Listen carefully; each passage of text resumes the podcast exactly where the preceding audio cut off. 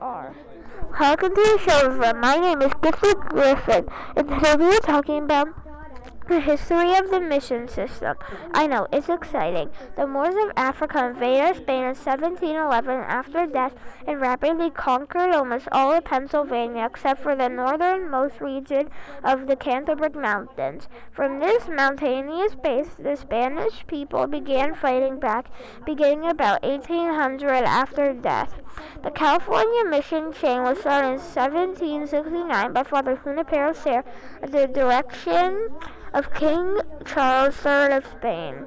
King Charles wanted to establish permanent settlements in Alta California to keep control of the land as other people and countries were beginning to come to the area. The missions were built near the coast to establish towns and to be able to trade with ships and people coming to the area. The last reason for building the missions was to convert the Indians into Christianity. They were placed one day's walk away from each other. The missions were similar in appearance, with each having a quadrangle where the shops and rooms were, a church and a bell tower. They call them loops because they play over and over.